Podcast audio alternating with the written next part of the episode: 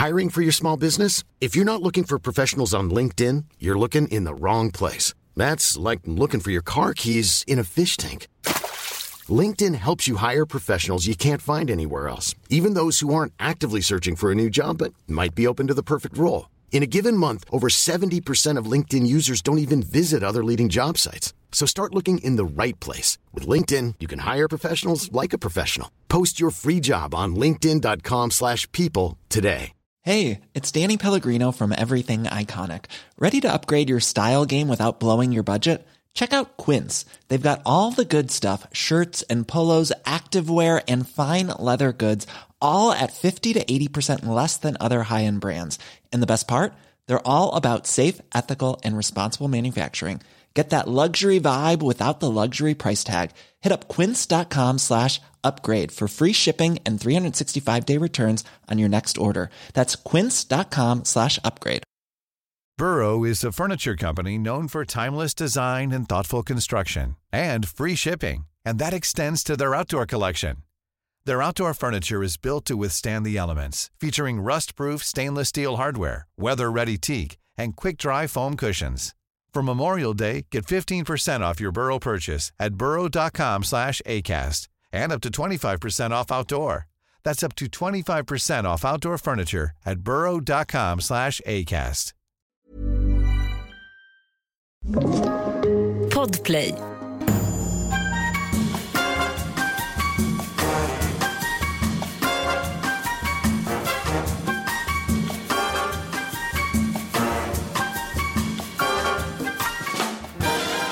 Välkommen till podcasten Jägaren med mig, Daniel da Silva. Ja, och jag måste börja med att, och säga tack till er som lyssnar. För eh, Jag har ju fattat att det är, det är ju riktigt många som lyssnar och det är skitkul. Många av er jagar, eh, men eh, alla gör inte det. Utan de, de, flesta som lyssnar på den här podden eh, har något form av intresse kring jakt eller natur. Eh, och Det är så himla roligt när ni hör av er. Eh, till mig hör ni ofta av er på, på Instagram, där jag heter da Silva Hunting. Eh, och, och så hjälper ni till att sprida podden. Eh, och Det är jag jätte jätteglad för. Eh, för då blir det fler som lyssnar och då kommer liksom gästernas kunskap ut. Eh, vilket är skitkul och en, en, liksom en, den största anledningen varför jag startade den här podden. Det var ju för att låta mina gäster sprida kunskap eh, om jakt och inspirera eh, jägare och icke-jägare där ute om just jakt och natur. Eh, och Det är så kul när ni, när ni sprider, för då, då, berättar ni oftast var ni är när ni lyssnar på podden. Och eh, Många är precis som jag, ni sitter i bilen och lyssnar. Det är säkert många som lyssnar just nu. Eh, då sitter du i bilen här nu och, och kör omkring och lyssnar på det här. Eh, då får du köra försiktigt såklart. Eh, och Sen så är det många som eh, håller på med någon form av jaktlig aktivitet. Eh, ni är slaktborden eller eh, ni är ute och plockar bär eller ni är ute och röjer pass och håller på. Eh, till och med vissa som sitter på pass. Det, det, det, skulle jag faktiskt inte rekommendera. Så sitter du på pass just nu och lyssnar på den här podden, stäng för guds skull av. Fortsätt lyssna sen, men stäng av podden och, och koncentrera dig på jakten istället. Man kan inte lyssna på podd och jaga samtidigt. Eh, så, så, så, fortsätt lyssna sen. Men oavsett var du är, eh, eh, förutom du som sitter på pass, då, eh, hoppas jag att du ska njuta av detta avsnittet eh, som är tillsammans med med eh, Helena Lyckoskog. Eh, Helena är en person som brinner för hundar. Eh, vi pratar mycket om eftersök, viltspår. Eh, vi pratar om massa saker. Eh, det var skitkul att träffa Helena och jag hoppas att ni ska gilla detta avsnittet. Eh, vi drar igång det alldeles strax, men först så startar vi precis som vanligt med vår huvudsponsor Chevalier.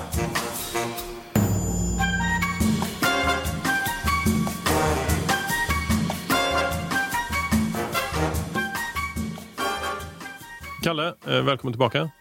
Tack så mycket. Idag så ska vi inte prata om något specifikt plagg utan idag tänkte jag att vi ska prata om vattentäthet. Någonting som många jägare är intresserade av, att hålla sig torra på jakten. Vad, berätta, jag antar att det finns hur mycket som helst att tänka på. Men vad, vad är liksom det viktigaste när ni tillverkar plaggen för att de ska bli vattentäta? Uh, ja, uh, ja, det är som du säger, det är ju ett väldigt komplext uh, begrepp, mm. vattentäthet. Och Det vi tänker på är ju att plagget av sin konstruktion ska vara vattentätt. Mm. Så att du kan inte säga att tyget är vattentätt och då då är man torr. Utan eh, tyg plus konstruktion är nyckeln till att hålla dig torr. Ja, för vi har ju, vi har ju liksom gått igenom här lite grann eh, och du har visat liksom hur ni tänker kring fickor och knappar och slagen. Och du har pratat liksom om stuprännor, att man, man tänker så här, var kommer vattnet och hur kan vi leda det från kroppen eh, på olika sätt. Eh, alltså det är, en, det är en vetenskap i sig. Ja, men eh, konceptet är ju egentligen att du vill inte släppa in vattnet så att det kommer till in på din kropp. Eh, det ska ledas bort på något sätt eller stoppa det. Mm. Eh, och I jaktplagg ofta så är det mycket fickor Mm. eh, som du öppnar upp och du kanske stoppar i en radio så att du vill ju inte stänga fickan. Då Nej. gäller det att fickan är vattentät Exakt. eh, även på insidan. Hur, hur testar ni? Ställer du dig själv i, liksom, i duschen med plaggen på ibland? Ja, men det har hänt. Eh, Du eller- har det alltså? Ja, man vill ju vara säker på, Ja. på sin sak. Men, Eh, eh, Vet du vad, det, det finns hur mycket som helst att prata om vattentäthet och vi är supertacksamma att du och många andra här gör det eh, så att vi kan hålla oss torra i skogarna. Ehm, tusen tack. tack så mycket.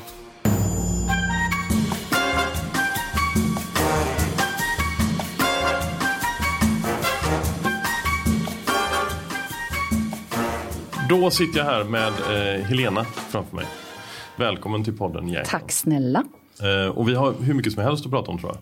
Det är mycket som är kul. Ja, men för när jag har liksom gjort lite research i alla fall eh, så har jag förstått då att du eh, ja, men du har tränat hundar sedan barnsben och du har haft kurser i det sedan eh, 2006. Eh, jobbar som lydnadsinstruktör, du dömer viltspårprov, tränar eftersöksekipage, håller utbildningar för blivande viltspårsinstruktörer föreläser och skriver i olika tidningar. Du har skrivit en bok, håller på med din andra bok. Eh, Eller du har skrivit Den är böcker. klar. Den är klar. Mm. Ja. Och så brinner du för fotografering och matlagning och har en Ken. Alltså, så vi har en hel har del att att prata göra. om. Mm, Ja. Absolut. Det är jättekul. Ja. Eh, och jag, jag själv har ju, nu har jag tjatat om det här i podden hur många gånger som helst. Så, så alla som lyssnar, brukar lyssna vet att jag har en liten hund som heter Uffe. Ja. Eh, Men, eh, och, och honom kommer, han, han är nog inte liksom en eftersökshund framöver. Eh, Men, eh, men det är klart att jag kommer använda honom på lite olika sätt. Men det är framförallt en stötande fågelhund, en spaniel. Japp. Eh, Men, och du har ju fyra hundar själv. Eh, Och nu ska jag se om jag får till uttalet här. För du har två stycken Drenche Patriche. En faktiskt bara. Ja, En, en, okej. Drenche eh, mycket. Drenche Patreschon. Drenche Patriche. Drent kan vi säga, det är lättast så. Mm. Ja. Precis. Och, eh, som heter Hon heter Mira. Mira. Mm. Eh, och så har ba- eller två Basset. Två Hound. Basset Hound, ja. Det är ju eh, mormor Vilda då. Mm. Och sen så är det hennes barnbarn Viska. Hon är ju bara 15 veckor nu. Mm. Eh, och sen så är det en strävårstaxt Mm. som heter Stina. Coolt. Mm. Ehm, och, eh, så, så, alltså, vi, vi, jag vet inte, nästan inte var jag ska börja. Nej, Eh, inte jag heller. känns- Men vi, vi kan börja och prata om dig eh, Ja. Mm. och hur det liksom började för dig. Ehm, för, för jag vet om att du, du har liksom haft ett intresse för hundar mm. sedan du var liten. Sen jag var liten, precis. Det började ju med min första hund där. Eh, det var en Kent Terrier, eh, en liten eh, ettrig sak. Jag tyckte det var jätteroligt att, att träna och titta på hur han betedde sig och sådär. Eh, var ute dagar ända. Jag, kunde bara gå, jag gick vilse i skogen flera gånger. Jag bara gick och gick med honom. Liksom.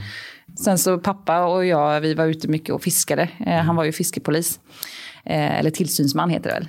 Eh, och eh, då var jag ju med mycket där och eh, strosade runt när han sprang runt sjön och kollade läget. Och de folk hade Ja, precis. precis. Ehm, ja, men, och, och sen då? För, för du har tränat hundar sedan du, Mm. var, sedan du var ung. Jag utbildade mig till hundinstruktör först. Sen så 25 in- började jag en utbildning till hundpsykolog då, eller beteendevetare.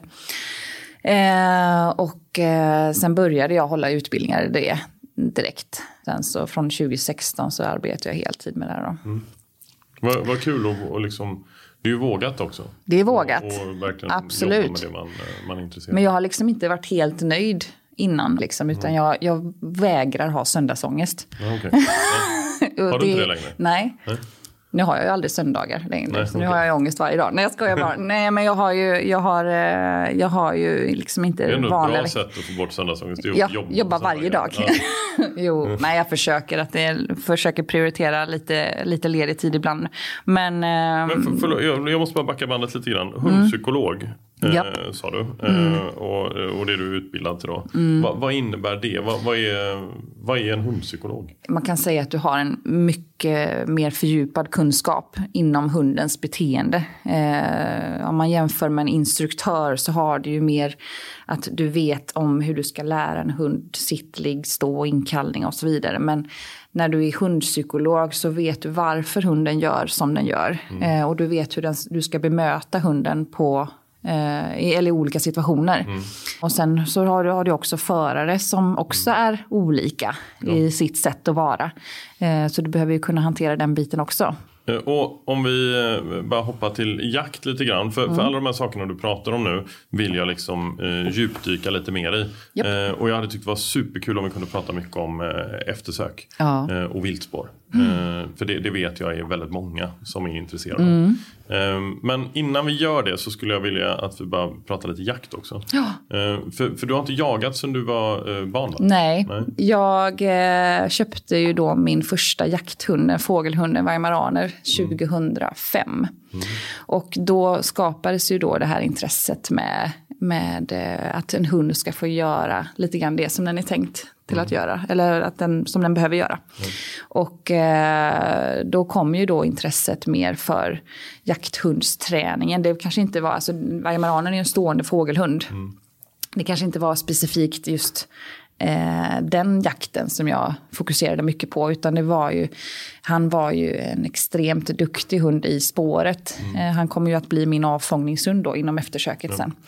Eh, så att jag blev ju intresserad av eh, jakten i sig, alltså generellt, alltså hur eh, allt det här med, med, med från, från skott till stekpanna liksom. Eh, och allt där innan också med viltvård och hela den biten. Eh, flyttade ut till landsbygden där jag då fick lite grannar och sånt där som jagade. Började skjuta lerduvor och sådär. Sen så tog jag examen för en tio år sedan ungefär. Och vad, vad tycker du att det har gett dig i ditt liv att hålla på med jakt? Sinnesro, är det ett bra ord? Ja, det är det verkligen. man har ju möjlighet att se naturen på ett helt annat sätt. Och man kan ju bli berörd liksom på riktigt. Eh, just vad hunderi, alltså vad hunderiet betyder i jakten. Alltså just att träna upp en hund och se den utvecklas. Jag lägger in mycket värde i det. Eh, jag lägger in mycket värde till att bara typ sitta och titta på en fågel eh, som kommer och sätter sig nära. Eller som den här ekorren häromdagen på älgjakten nu och som bara kommer en halv meter ifrån. Liksom. Alltså det är sånt som inga andra får uppleva. Nej. Det är ju sinnesro skulle jag nog säga. Du har skrivit en bok som heter Med passion för det vilda. Ja, Och jag har inte läst den men jag har den framför mig. Mm. Eh, och jag har även på första sidan här så har du skrivit till mig. Så jag har faktiskt fått du har den. fått den. Det blir jag jätteglad ja. för. Och den ska jag ha hemma och så ska jag läsa den. Och, men, och då är det jakten, hundarna och maten. Mm. Va, vill du berätta lite grann om boken? Den är en ganska bred bok innehållsmässigt. Eh, jakten, hunden och maten, det är ju Det stort. kul om du börjar förklara hur boken ser ut. Att Ja. Den är så här ganska bred, ganska hög, den är grön. Den är är grön, det i ganska guld. fyrkantig. Det Eh, och ja. Mm. det är blått på insidan av pärmarna. Ja. precis. Nej, den boken är, eh, den är ganska bred just i vad den innehåller kring eh, både hund, jakt och mat. Mm. Eh, den har ju, vad jag brukar säga, en, en, en känsla med sig. Eh, det är ingen bok som du bara plöjer igenom faktamässigt, utan det är en bok som jag vill eh, ska inspirera, eh, skapa förståelse. Alltså du behöver inte vara inbiten jägare för att ha den här. Du kan ha, ett, du kan ha liksom ett intresse av något av de här ämnena. Sen så är det ju, ja, de flesta brukar väl ha hund som har den här boken dock, för det är ganska mycket hund både, både träningstips och lite raskunskap och mycket härliga hundbilder. Då. Det är en sån här coffee table-bok liksom, som du kan ha fram och bläddra i och få lite inspiration. Och jag kan ju inte läsa den här utan att bli tårögd, liksom, för den är, det är mycket känsla. Eh, det är inte bara ord i böckerna som jag skriver. Så det är kul. Och nu, nu pekade du där på en bok och det var ju inte med Passion för det vilda Nej. utan Viltspår och eftersök, din nya bok. Ja, Eh, och den är då mer riktad till jägare då antar jag? Eh, nej. Nej. det här är, alltså som viltspår, där har vi ju en oerhört stor målgrupp. är alltså det kan ju Ja. vara vem som helst som har en hund som vill aktivera den på något sätt. Eh, så att viltspårdelen är ju för de som är intresserade av att aktivera hunden. Eh, eller att man vill komma igång med träning inför eftersöket sen då. Eh, och sen så har vi då eftersök som är det jag vill ha fått med där är ju just vad är skillnaden mellan viltspår och eftersök. Eh, att det är en stor skillnad och att man har eh, att de som kanske då är intresserade av viltspår och sen vill börja med eftersök, att de kommer få en inblick i vad eftersök faktiskt är. Och vad, vad är skillnaden då om du skulle förklara på ett, inte, den här är ju 200 sidor men om du skulle Mm. förklara det lite snabbare. Alltså, skillnaden på viltspår och eftersök. svårighetsgraden eh, är ju jättestor. Eh, alltså det här, det här viltspår som många känner till, det är ju de här vi, vi drar en viltdel, vi droppar blod, vi går, alltså det är våra trampspår liksom. Eh, det är våra fyra vinklar och så är det ganska lätt terräng att röra sig framåt i. Eh, Medan eftersöket, där har vi ju, där letar vi liksom sån här, som jag brukar, alltså kvitton. Vi vill, ha, vi vill ju att hunden ska tränas upp i att hitta de här små, små, små kvittorna så att vi vet hur... Legor och- Ja, men precis om det är någon, om vi hittar ett pälsstrå, alltså den, den känslan när man går med sin hund på asfalt och att hunden hittar ett pälsstrå, man kan se liksom vart från det pälsen, strået kommer ifrån på djuret. Eh, man måste ju träna sin hund på ett helt annat vis. Eh, att de blir mer specialiserade på att hitta skadat vilt. Så är det ju. Hur, hur tränar man, eh, alltså för att bli en duktig eftersöksjägare och Mm. få en duktig eftersökshund. Hur, hur tränar man? Dels så tycker jag, om man tittar på hundbiten då, som är den här boken inriktad i, eh, så vill jag ju först att hunden ska, eller man ska lära sig hur sin hund fungerar. Vad är det för ras du har? Eh, vad har den för rasspecifika egenskaper? Eh, de som kommer till mig och tränar, det är ju just att de vill lära sig läsa sin hund. Och det är, där kanske man fokuserar på lite fel saker. För man förväntar sig att det ska vara på ett speciellt sätt när hunden spårar. Den ska gå där med nosen i backen och den ska göra så som alla hundar gör. Liksom. Eh, Men eh, så att då får man, man måste få en insikt i hur, vad det är för någonting man har i andra änden på linan. Eh, Så det är ofta så du börjar jobba? Att få liksom, föraren att förstå. Föraren ska förstå. Eh, och sen så just det här eh, hur de ska hantera linan i olika situationer. Eh, Hur- problemlös. Vill du dra några exempel på det? Ja, absolut. Eh, om man, Om vi börjar med lina då. Alltså bara precis. där. Vad, vilken typ av lina tycker du att man ska En- ha? Ja. Jag har ju en hemma. Jag har ju en spaniel då. Som vi, men ibland så har jag dem i lång lina. För, Mm. för om vi är ute i skogen där det är mycket folk eller sådär så, så vill jag liksom ha lite koll. Och både jag och Uffe trasslar in oss i den eh, jämt. Mm. Och det är en ganska så här billig gummilina liksom. Alltså det är ju så här, när det kommer till spårlinor så finns det ingenting som är rätt och fel. När jag väljer lina så vill jag gärna ha en bredare lina, en platt lina som jag känner i handen eh, när jag håller i den. Eh, framförallt när man går mycket där det är mörkt och sådär, så jag, även om man har pannlampa och grejer, så jag vill gärna känna känslan i handen där. Sen så är det ju att man har en lina som kanske inte bränner allt för mycket. Eh, jag har sällan handskar på mig när jag går, förutom om det är mycket tätningar och så. Men eh, så det, det är lite grann tycke och smak. En hund som, eller en lina som stör hunden så lite som möjligt. Så kan man väl för, sammanfatta det tror jag. Ehm, Och, och, och det här med att och, liksom gå med linorna. Mm. vad, vad är de vanliga misstagen? Det som många gör eh, galet det är att man går med linan samlad i handen. Eh, jag brukar alltid ha min lina helt förberedd innan jag ens tar ut hunden. Liksom. Utan den ska vara utsläppt och rak innan jag tar ut hunden. Eh, sen så har jag, jag brukar ju ha som jag kallar för tygelfattning. Jag brukar säga att det är en, alltså, när jag för hund i spår så ska det vara en, en, en blandning mellan att tömköra en häst och flugfiska.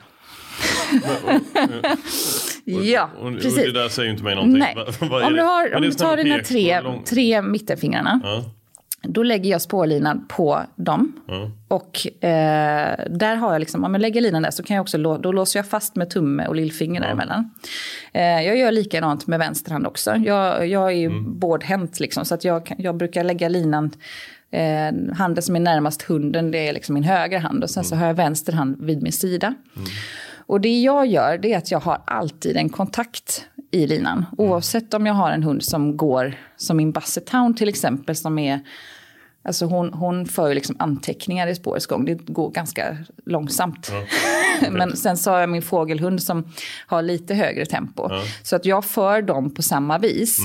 Eh, men det jag gör då det är att jag dels så, när jag har, lägger linan på de här mittenfingrarna och sluter handen, då har jag en lina som inte kan glida från, alltså den kan inte glida ur min hand. Där kan jag ha ett konstant motstånd hela tiden. Eh, är det så att min hund eh, saktar in och då att jag, jag, jag stannar ju alltid när hunden stannar.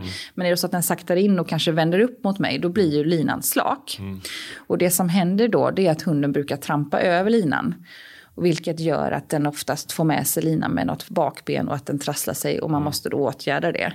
Så det jag gör i de situationer när hunden stannar, kanske är så att den, den behöver ringa för att den har tappat spåret eller en vinkel eller, så, eller sådär. Det jag gör då det är att jag tar min vänstra hand och så där kommer Håller in, flugfisket liksom. in. Så drar jag bara in den. Så att jag har hela tiden det här motståndet. Okej. Och sen när hunden går iväg igen så öppnar jag bara upp handen lite grann och så får hunden jobba ut linan. Sen så har jag det här motståndet på hela tiden. Det där låter smart. Det får man ju träna Du, på. det är smart. verkligen. jag har, jag har eh, hållit på ett tag och, och finulat ut här så jag tycker Ja. att det har blivit bra.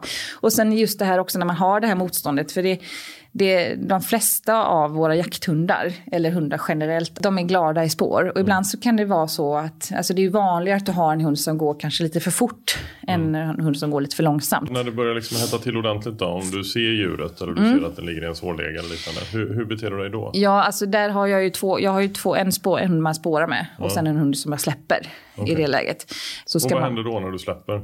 då är det ju en hund som själv avfångar. Och då, nu pratar jag vid rådjur, hjort. Eh, jag går inte på gris med mina hundar. Eh, eller älg då.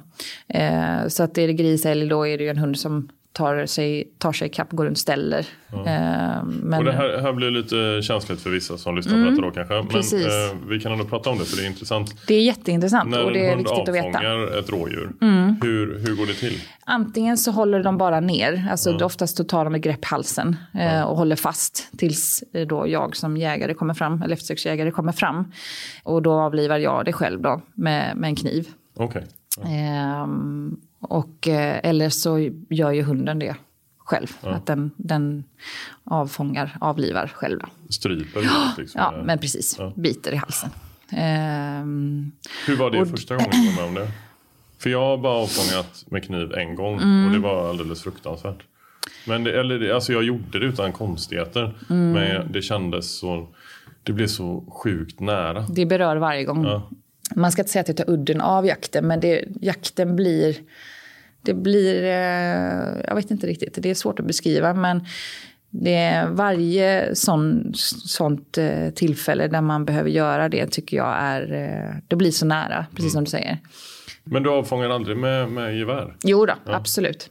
Jag, jag gör både och. och Men ibland så kallar du både... in hunden och så... Ja, Eh, så jag hade ett som jag var ute på i förrgår kväll. Då ligger rådjuret, en, eh, har spårat en 100-150 meter något sånt där. Och då ligger det bara i, eh, jag ser det, det lyser i vassen och så ser man ju att det ligger där och det kommer inte resa sig. Eh, men risken att det kan resa sig finns ju där och då väljer jag ibland att jag skjuter då.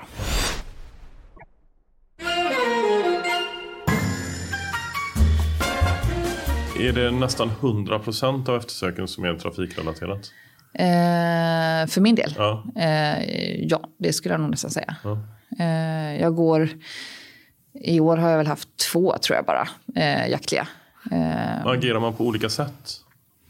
Om det är trafik. För om det är under pågående jakt. Mm. Då, jag menar är det på natten då går du med lina. Mm. Eh, men, eh, eller vad händer det? När, när, när går man? Om jag frågar så här, för jag kan ingenting om det. Nej. Eh, när går man inte med lina?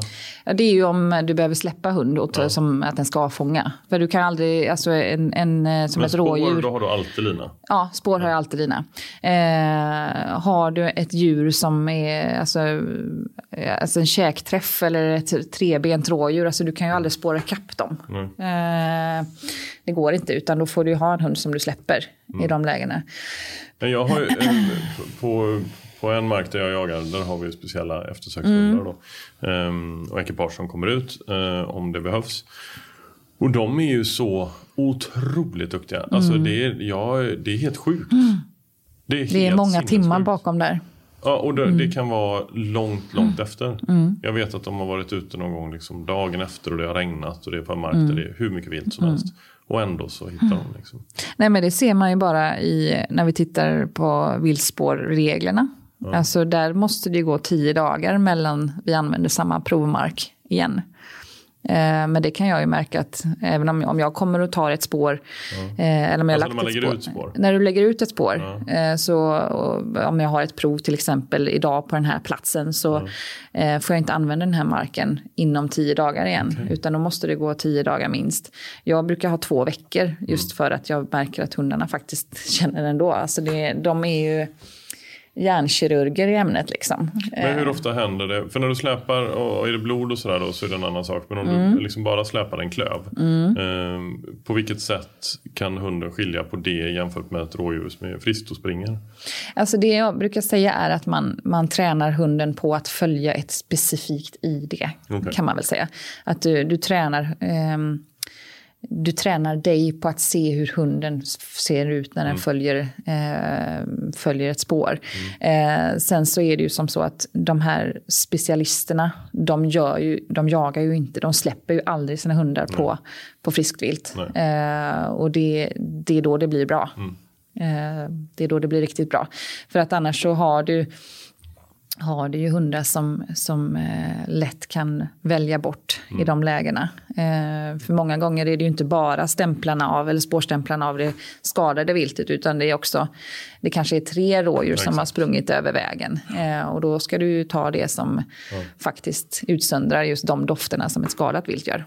Nej, men vad, vad sjukt intressant. Det men då är blir det intressant. ganska många, det är ju inte bara sju dagar i veckan utan det är sju nätter i veckan också. För det är ganska mycket på, på Ja, eh, jag, jag har faktiskt eh, i eftersöksområdet eh, där jag har, alltså i området där jag har, då är det mycket mer på dagtid jag kör. För att i och med att jag jobbar som jag gör så har jag större möjlighet att jobba, eller vara ute på dagarna. Eh, så att jag slipper ganska mycket kvällar och nätter. Eh, några kvällar blir det ju. Jag skulle vilja backa bandet lite grann. eh, För vi var inne på naturen och jakten och känslan man har där. Och du var inne på, ehm, du pratade om sinnesron. Eh, Vad mer skulle du vilja säga att jakt ger dig?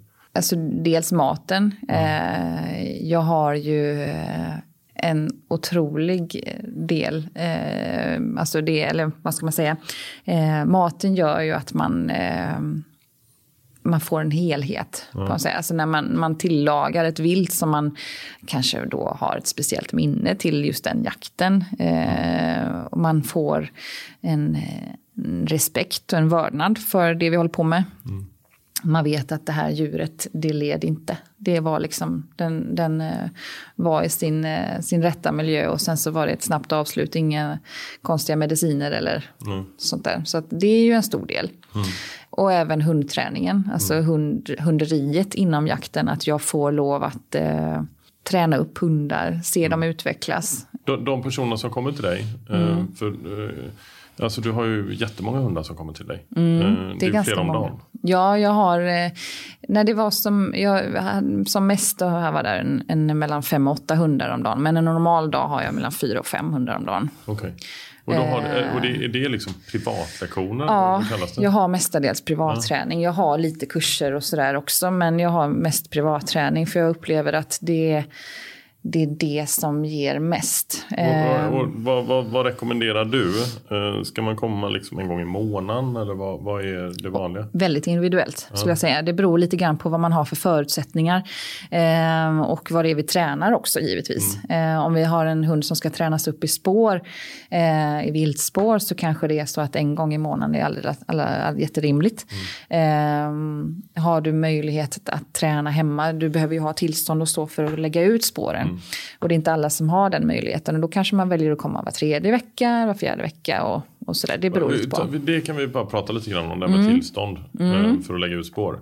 Vad är det som krävs? Ja, alltså du behöver ju ha, ta kontakt med jakträttsinnehavaren och markägaren och eller kan man säga, och ibland så är det ju samma person. Eh, för att du ska få lov att lägga ut blod i skogen. Eh, blodet som du, som du lägger ut, Ja det ska ju vara eh, det måste ju vara testat liksom. Alltså det är sånt blöd, blod, blöd, sånt blod som du köper i butiken.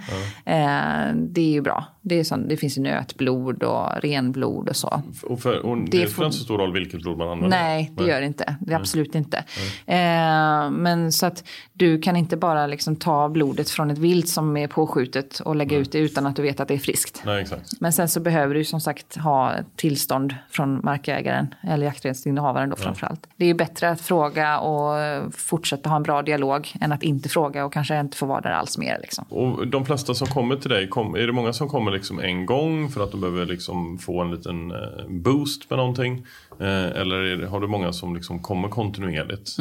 De flesta kommer kontinuerligt. Eh, sen så har jag ju de som kommer långväga ifrån. Eh, Det är ju i och för sig bättre, alltså det är bättre reklam för dig. Mm. Ja. Att de kommer, till- det hade varit jobbigt om du sa så här, nej jag har faktiskt aldrig haft de kommer aldrig. kund. De kommer en gång, sen så aldrig mer.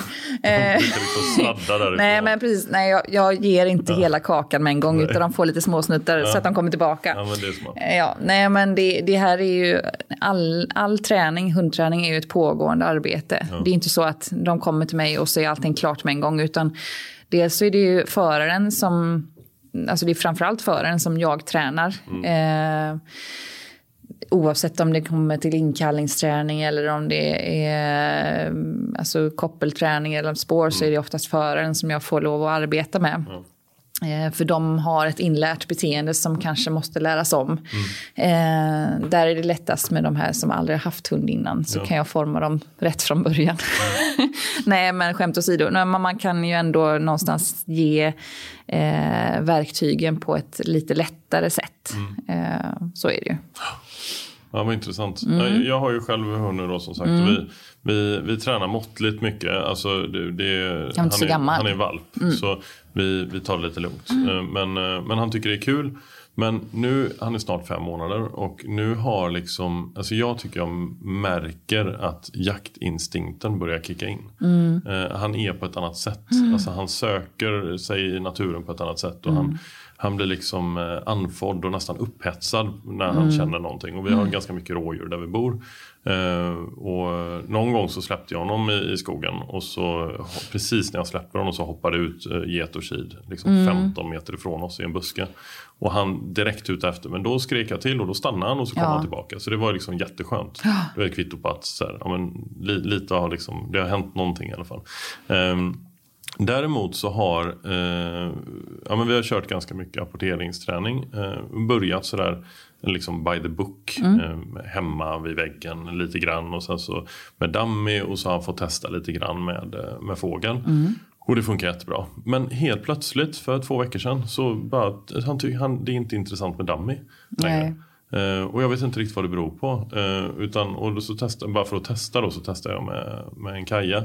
Och då funkar det jättebra. Eh, men så kände jag att nej, men det kan jag inte fortsätta med utan jag måste liksom få honom att tycka att det är, eh, själva liksom aktiviteten är kul och att det inte är viltet som är kul. Ja. Eh, så nu har jag bara tagit det lugnt och så har vi inte gjort det på några dagar. Och så får jag se vad som händer. Vad, vad skulle du säga att jag, vad ska, vad ska jag göra? Jag tycker det är klokt där att du plockar bort fågeln i det läget. Eh, att du har... Jag kanske introducerade fågel för fort. Ja, alltså man, man vill ju någonstans... Jag brukar prata om att man ska skapa ett värde för hunden. Att de ska se ett värde i att göra saker och ting. Och i hans fall kanske värdet blev större just i att eh, välja fågel istället. Mm. Så att han väljer bort dummy. Mm. Eh, han ser inte ett värde i att faktiskt ta dummy. Så att det jag skulle göra det är att just pausa det. Eh, han är ju ganska liten. Så att ta det lite lugnt. Och sen så, eh, som när jag tränar fågelhundar så brukar jag jobba väldigt mycket på den här spontana belöningen. Att jag mm. belönar ett beteende som de utför spontant. Mm. Eh, så om han väljer själv att greppa saker och ting, då belönar jag för det. Mm. Eh, så att det inte blir den här, för han kommer ju komma in i en skitjobbig period nu. Mm. Eh, där han kommer tycka att allting du säger och gör är ungefär ganska ointressant. Mm. Eh, så att där tycker jag att just för att skapa en god relation er emellan under den här tuffa tiden som kommer nu så är det bra att fokusera på det han gör som han själv väljer är rätt. Okay. Liksom. Mm. Eh, så om du låter saker och ting ligga framme som han får lov att bära mm. och han väljer själv att göra det, då skulle jag liksom, gud vad du duktig du är, jättebra att klappa okay. om. Liksom. Mm. Så att han, han ser, ja men om jag gör så här, då kommer det här resultatet. Okay. Istället för att nu sätta honom i skolbänken. Alltså det är, han, han kommer vara liksom som en rött tonåring. Liksom. Han vill hellre dra till Liseberg och, och mm. käka fåglar. liksom. eh, han, vill inte, han vill inte sitta i skolbänken och plugga matte nu. Liksom. Alltså jag, jag, ska vara den vuxna i vårt förhållande. Mm. Det, det, ja. man är ju inte alltid det. Alltså man blir så här, Eh, alltså, man blir inte hård men man blir lite så grinig inombords. Mm. man säger, vad mm. fan det funkade ju förut, vad har jag gjort nu? Och, mm. eh, och det känner ju han av såklart. Det är klart han gör. Eh, och så blir man lite frustrerad mm. i det. Liksom. Mm. Och han eh. blir säkert än mer frustrerad för han kanske inte riktigt förstår heller. Nej exakt. Nej. Och det, det, är så lätt att tro att så här, jo, men, eh, bara för att de kan några gånger så tänker man nu mm. sitter det, nu kan vi gå vidare. Men eh, nej, alltså det, det, det är ju en det är ju en djungel det här. Alltså. Det är en djungel. Ja. Och det är väl det också att man, vi har en tendens att glömma av att de faktiskt är hundar. Ja. Eh, och att de har, alltså deras utvecklingsstadie ser ut på ett speciellt sätt och inlärningsprocessen ser ut på ett speciellt sätt. Ja. Eh, och att vi inte är liksom vi kan inte förvänta oss samma sak som den hunden vi hade innan eller den här hunden som grannen har. Eller vi kan inte tänka att allting är på samma vis för alla. Utan nej. vi måste se till den här individen. Om han just nu känner att nej du, jag vill inte bära den här dammin. Det kanske inte är det du ska fokusera på utan nej. fokusera på att skapa en härlig relation som gör att du inte känner dig irriterad. Eller sådär, utan fokusera på sånt som är kul. Ni har gott om tid på er liksom.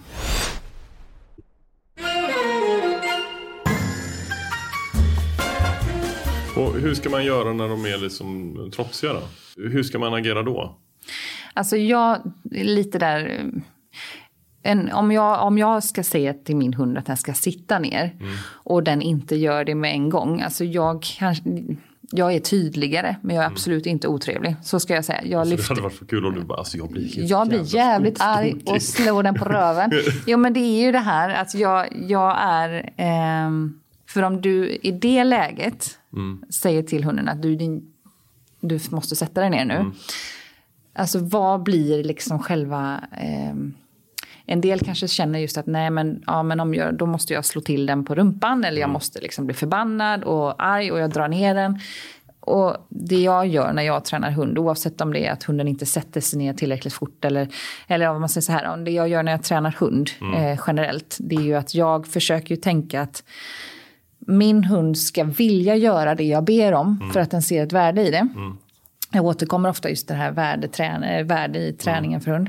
Och jag försöker också tänka att min hund ska vilja göra de här sakerna utan att jag hanterar hunden. Ja, exakt. Alltså jag brukar ju träna hundarna som, som om att de är lösa. Mm.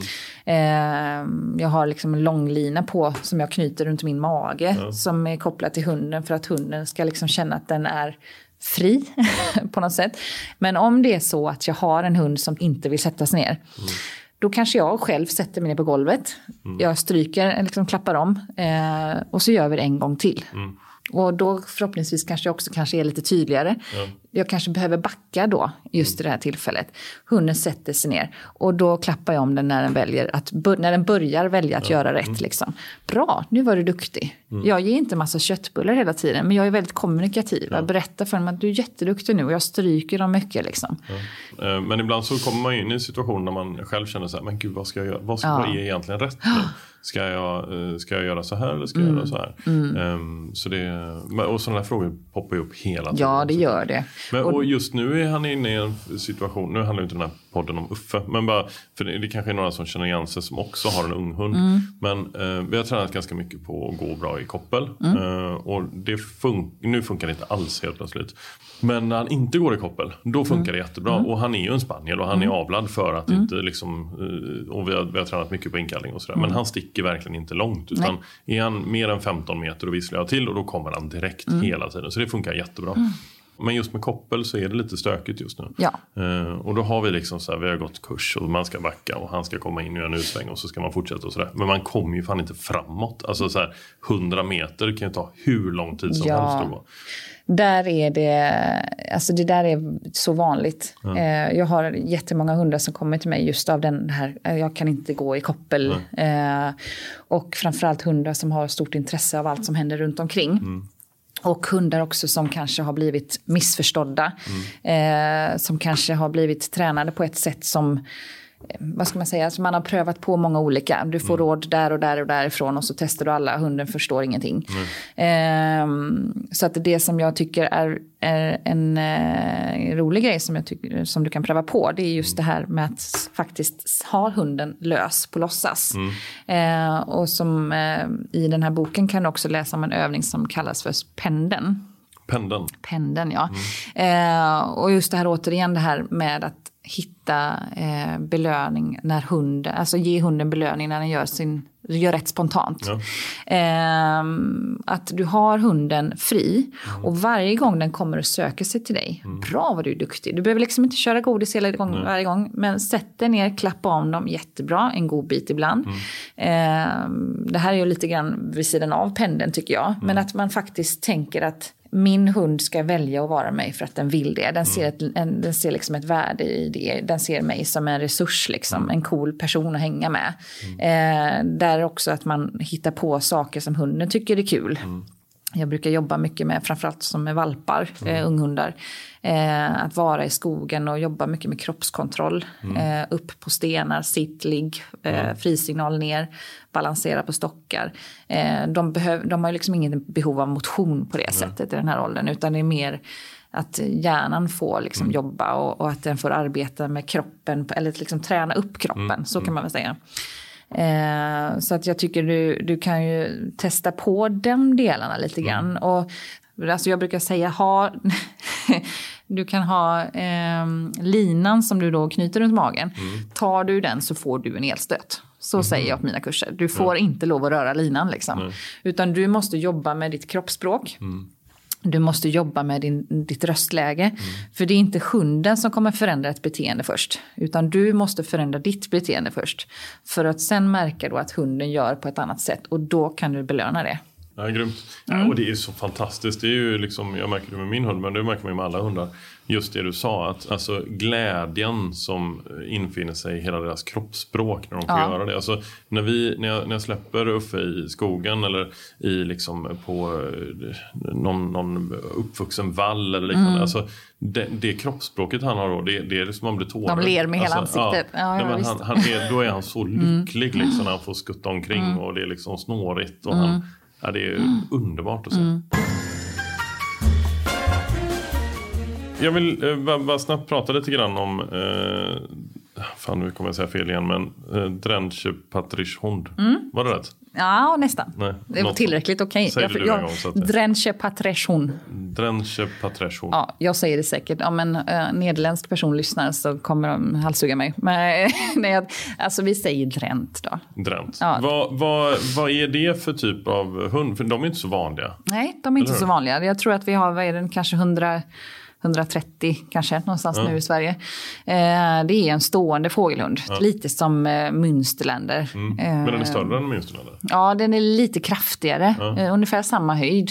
Runt 25 kilo. Mm. Eh, älskar rapportering. Mm. älskar att liksom hennes favoritgrej är ju verkligen ut på, på apportering på småvilt. Mm. Det tycker hon är det bästa som finns. Eh, jag har ju haft henne som stötande, jag har haft henne som apportör på andjakter, jag har haft henne på fasanjakt, jag har haft, alltså, och som, alltså vi har gjort så mycket ihop. Men om, om, eh, för om den är eh, avlad vara en stående Mm. eh, fågelhund och när du använder den som stötande, alltså kan du själv... Alltså stöten på klövvilt har jag haft. Ah, okej, ja. Ja, ja. Men, men, men på fågel så står, står hon alltid? Hon står just på fågel, det gör hon. Sen så, så ibland så tycker hon att hon har stått tillräckligt. Eh, Hon har en ganska stor eh, egen vilja. hon har, hon, eh, någonstans så har hon, vi har liksom bara kommit till acceptans där att okej, hon har eh, ett av Sveriges tjockaste pannben på hundsidan. Så att eh, det får vara så. Okej. Ja. Hur långt eh, söker hon? Det är upp, alltså skogen uppåt 100. Eh, 100 meter däromkring. Eh, på fält så då är det alltså från kant till kant emellanåt. Eh, vi har ju startat mycket jaktprov och sådär. Eh, då är hon inte bra. Eh, för att då är jag värdelös. jag har så mycket nerver. Ja, nervös. Eh, Så då är det inte roligt alls. Men när vi jagar ihop då är det liksom då, då är det ljuvligt. Då, kan vi, då får vi med all mark och hon sköter sig oftast mycket, mycket bättre och sådär. Så det hänger mycket på mig. Ja, det här med jaktprov ser jag verkligen fram emot. Mm. Ehm, Men jag tror att jag kommer vara som du. Alltså att bli nervös, det blir Mm. nog jättemånga tror jag. Men då får man väl bara testa igen. Ja, alltså jag tänker att eh, så länge man är medveten också om att min nervositet faktiskt kan påverka hunden. Eh, så att man inte alltid alla gånger beskyller hunden för resultatet. Exakt. Eh, det är lätt hänt. Hur, hur mycket jagar du utan hund? ganska lite. det är ganska lite. Jag tycker ju, jag har ju, eh, jag tycker ju faktiskt om att sitta på pass. Eh, oavsett om jag jagar bäver eller om jag, det är på bockjakten eller älgjakten eller sådär. Så tycker jag, jag ser ju som sagt en sinnesro i det. Jag tycker det är härligt. Och eh, så jag tycker inte det är helt, helt fel att jaga, jaga utan hund heller. Eh, sen så är hund, hundarna en så stor del av mitt liv så att jag tycker att det det, det är superskoj. Men eh, båda delarna är bra. Men i och med att det är mycket med ens egna hundar också så, så, så blir det lite, lite extra på den sidan. Åter till matlagning lite grann. Mm. För du var inne på att du, du verkligen uppskattar det. Lagar du mycket mat? Jag lagar mycket mat. Ehm, men det går i skov skulle jag väl säga också. Ibland så blir det liksom att man inte orkar med det alls. Eh, Jag har ju vardagar som alla andra och det är liksom köttbullar och falukorv liksom. Eh, Så blir det ju. Sen så har jag en... eh, Jag tycker ju, jag tycker ju liksom att det, det är kul att experimentera och, och hitta nya liksom sätt att och, eh, tillreda och, och sådär. Så att, men det är, lite, det är periodvis skulle jag säga. Vad, vad tycker du är roligast när det kommer till vilt? Får man säga tillbehören? Alltså jag tycker... alltså jag, då, då menar jag inte att det är... Alltså jag tänker att alltså viltet i sig, jag tycker oavsett vilken del av viltet som du lagar, alltså om du gör en gryta eller om du gör bara steker liksom en dovfilé, alltså det, då, är- det är oftast det här hur du, hur du bygger ihop allting som gör att det blir en helhet. Liksom. Alltså det som jag har fått en dille på det är ju Eh, nu, faktiskt, ja, nu har jag gjort mycket med renfilé. Eh, jag har en valpköpare i Norge som har eh, varit så snäll och till, eh, Oh, tillfört massa renfilé till mig. Har du jagat jättegott. det? Nej, det har jag aldrig gjort. Eh, men det är så gott. Det är så Mm. gott. Och då har jag renfilé och en rödvinssås. Mm. Och sen så tar jag palsternacka, rotselleri, morötter Mm. och så smör och vanilj. Vanilj? Det är så gott. Och, Du tar som liksom- tar du ut vaniljen ur... Ja, tar du ut det. Så du smälter det. Jag tar 50 gram smör och så tar du en vaniljstång, skrapar ur den och sen smälter det. Och sen du kör in eh, rotfrukterna på, i ugnen på typ 250 grader. Och sen så när det är liksom en liten stund, alltså säg en 5-10 minuter kvar, så häller du över det här smöret och vaniljen på där. Alltså det är, det är, det, ja. Det låter gott. Jag blir hungrig. Ja, det är så gott. Det är så gott. Och det är just den här vaniljen som blir lite annorlunda där. Så det blir lite, det blir lite sött där med, med hela biten också. Men det det är jättegott. Jag tänker att faktiskt det är dags att runda av. Ja, Eh, jag, Vi hann jag- med ganska många delar ändå. Ja, vi hann med ganska mycket. Mm. Och, och, eh, var, var är det du håller till? Om folk Eh, ja? Alling, mellan Alingsås och Vårgårda. Ja. Men sen så, jag åker ju runt lite grann också sådär. Eh, men eh, privatträning som eh, sådan så är det hemma i, ut, strax utanför Alingsås. Coolt. Mm. Och det, då kan man komma till dig med, med sin hund? Då kan man komma till mig med sin hund och det är väl det som jag nämnde tidigare där med privatträning är väl det som är bäst för hunden Ja. liksom. Ja. Jättekul att träffa dig. Detsamma. Och vad härligt att du uh, öppnar upp dig och uh, delar med dig av din Ja. kunskap. Det var kul. Ja, vad härligt. Tusen tack för att du var med. Tack själv. Och tusen tack till alla er som lyssnar. Är det så att ni vill höra av er till mig eh, så gör ni enklast det via Instagram där jag heter da Silva Hunting. Eh, vi eh, hörs nästa vecka för då är det torsdag igen och då är det ett nytt avsnitt. Så där håller vi på hela vägen fram till jul. Vi hörs om en vecka. Hej!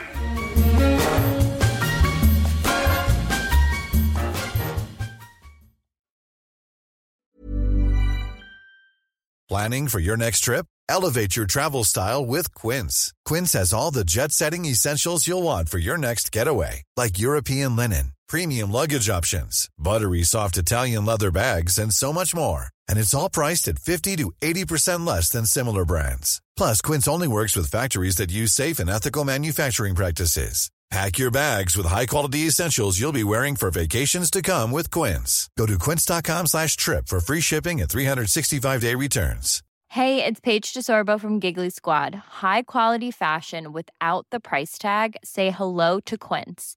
I'm snagging high-end essentials like cozy cashmere sweaters, sleek leather jackets, fine jewelry, and so much more. With Quince being 50 to 80% less than similar brands. And they partner with factories that prioritize safe, ethical, and responsible manufacturing. I love that. Luxury quality within reach. Go to quince.com slash style to get free shipping and 365 day returns on your next order. Quince.com slash style.